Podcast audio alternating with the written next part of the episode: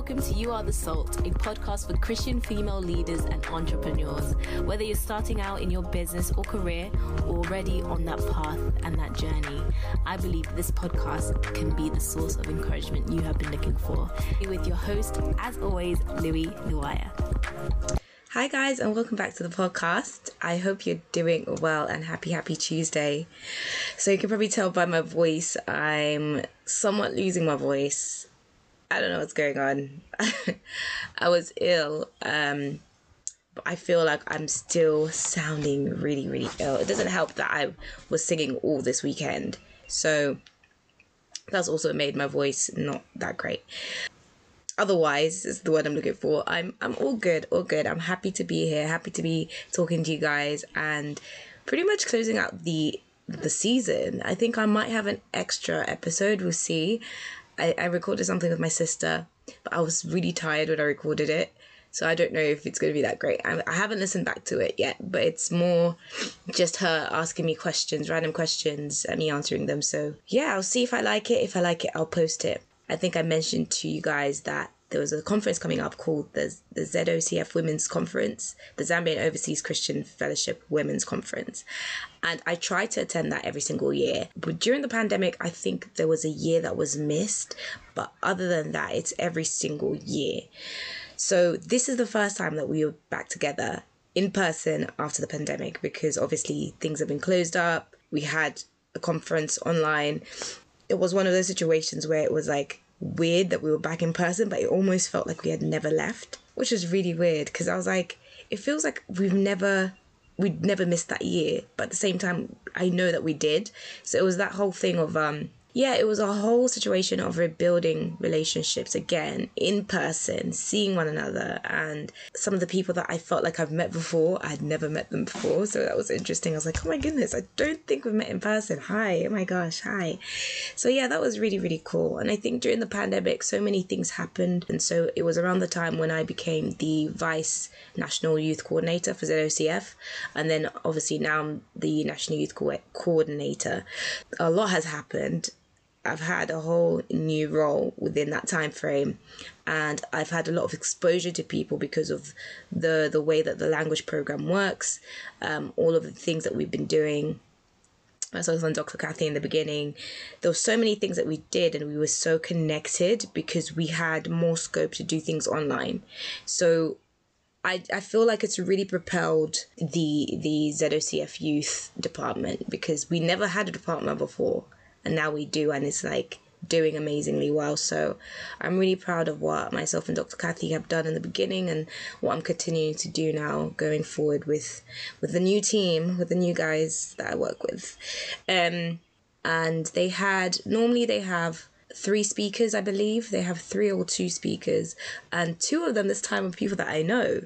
Two of them were young women my age around my age or a bit younger and it was amazing because I know them, they're my friends, I've kind of grown up with them, um, seeing them at like Zambian events, that kind of thing. We were never necessarily like friends that see each other every single day, but within the Zambian community, you have like people that you see every couple of months and you're like you know them. You've kind of grown up with them and social media also helps. So it was one of those things where it's like i know these girls. I've grown up with them. Like that's so cool. Like great to see them um, preaching and and sharing the story and talking and it just made me think like I love that and and I feel like there will be a time for me to do that but it's not yet. I feel like I don't have something that I want to share to that audience yet. I feel like I have something for you guys. You guys are like me. You've gone through similar situations to me. But the audience at the conference is is probably 80% women over the age of 45, 45, 50, and then the remainder are young people. So I don't know if I have something for that audience yet, but when I do, I definitely will share. But anyway, I absolutely loved. Um, there's one thing that particularly really spoke to me, and it was something that Faith, her name's Faith Kapasa Frankpong. I feel like I always say her name wrong, her new last name, because she recently got married.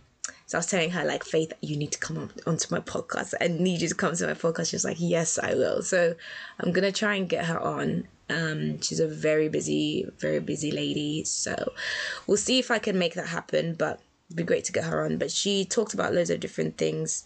Um, I forgot to mention because I'm just talking, just talking, talking, talking. Um, I forgot to mention that the, the theme was encounter, and there was a couple of verses. I think there was one in Isaiah, but there was also Genesis. There was a Genesis, if I can get it up, Genesis twenty two thirty two, which was um, when Jacob wrestled, wrestled with God. So I'm just going to read the verse and then I'm going to tell you kind of like my takeaways. So, just to recap, went to the conference. A couple of girls that I know spoke. Um, I really, really resonated with what Faith spoke about, and she she focused her speech on when Jacob was wrestling with God, and also how we take on a new identity. But yeah, let me just read it, and then give you my thoughts. So this is the verse, and it reads: Jacob wrestled with God. That night Jacob got up and took his two wives, his two female servants, and his eleven sons, and crossed the ford of the Jabbok. After he sent them across the stream, he sent over all his possessions, so Jacob was left alone, and a man wrestled with him till daybreak. When the man saw that he could not overpower him, he touched the socket of Jacob's hip, so that his hip was wrenched. As the man as he wrestled with the man, the man said, Let me go, for it is daybreak. But Jacob replied, I will not let you go unless you bless me. The man asked him, What is your name? Jacob, he answered. Then the man said, Your name will no longer be Jacob, but Israel, because you have wrestled with God and with humans and have overcome. Jacob said, Please tell me your name. But he replied, Why do you ask my name? Then he blessed him there. So Jacob called this place Peniel, saying, It is because I saw God face to face, and yet my life was spared. So I'm just going to stop there yeah, so when she read that, the first thing that was coming to my mind was about the wrestling with God. How important that is. I think as Christians, there's a lot of times where we, unless something is dire, like it's like a loved one is about to die, you know, you wrestle with God. You're saying, God, like, save this person, you know, heal this person. Like, those are situations where you really wrestle with God naturally, right? Because it's life and death. But I also think, why do we not wrestle with God when it's about our desires and things we want? And it got me thinking about how I personally need to do that more.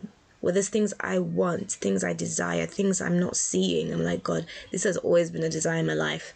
When will you give it to me? You know, I feel like I've got the right priorities in place. I feel like it's not an idol in my life. Like, you know, why will why is this not happening in my life and it just got me thinking that a good option is wrestling with god and wrestling that means when i was having this mindset i was thinking of wrestling in terms of prayer.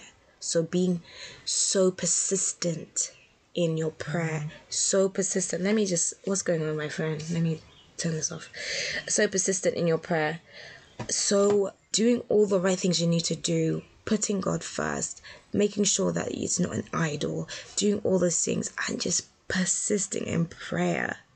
Praying and fasting, praying and fasting, praying and fasting, and not letting God go until He blesses you. I feel like this word or this thought is definitely for a specific person who's at a specific time in their life, but I think it's also really something that God has laid on my heart to think about. Like, I love how this verse, although it wasn't talking about me, Louis, in this situation in 2022, it really inspired me to think about how to wrestle with God until He blesses you. Because it's like, why not? Why not? If if I still have breath, if I still have um, the ability to ask, and the Bible always asks us, asks us to ask, let me wrestle. Let me continue to ask God. Let me push for it obviously always knowing that his will will be done like lord may your will be done but i'm gonna fight i'm gonna fight until i know that this is not your will and i think that's the key thing so long as you know that in the end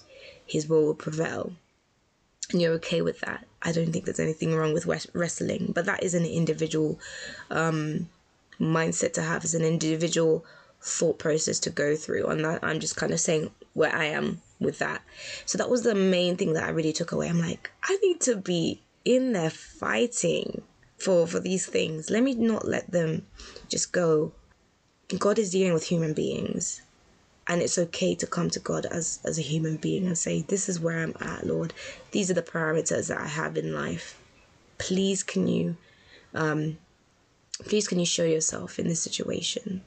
But also equally knowing that God is divine, God is able to do more than we could ever imagine but it's also okay to start with that basis of lord this is where i'm at. This is the time frame i have. Please could you make it happen with this this time frame? That is my desire. And then god has the the divine favor the divine no that's not the word the right word i'm looking for. God has the the authority to say yes or no. But we are able to ask. I think that's the big thing I really got out of this weekend is the ability to ask for exactly what you want. Knowing that you have the right heart, knowing that you have the right mindset. So let me go on to some of the things that Faith actually mentioned that I thought were amazing or just really stood out to me. She was talking about um, because basically her speech was meant to be a testimony as well as touching on the theme of this year. So she was talking about the fact she was in a situation where she was working with people who had maybe gone to better universities, had way more experience than her, and she found herself here because obviously God made a way for her to be there.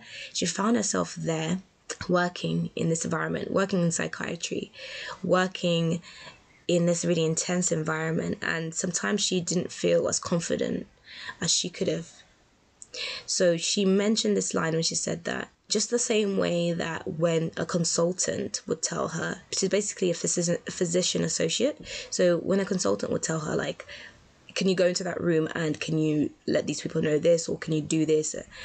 That same confidence that she has of knowing that the consultant has told her that she needs to say this, she needs to go into the room and do that, is the same confidence that we should have when God has told us what we need to do with our lives, what we need to say to people. We should walk walk in with that authority, knowing the person who sent us, knowing the authority of the person who sent us is higher than anybody. And I just loved it. When she said that, it just made me think of like how true that is if your if your mom tells you something when you're young and then your mom tells you something and you're telling your sibling or something, you have that authority. Well, mom said this when you're at work and your boss tells you you you should do this, you can do it. You have the authority to say, well, no, this is how it's meant to be because um, my boss has said this. Like that same authority we should even have that even times 10 because God is the one who's told us to to go to that place, to go to that city, to go to that job, to speak to that friend, to do whatever it is that God has told us. So that was like an amazing point that she made. Catch you in the next one, guys, and always remember that you are the salt.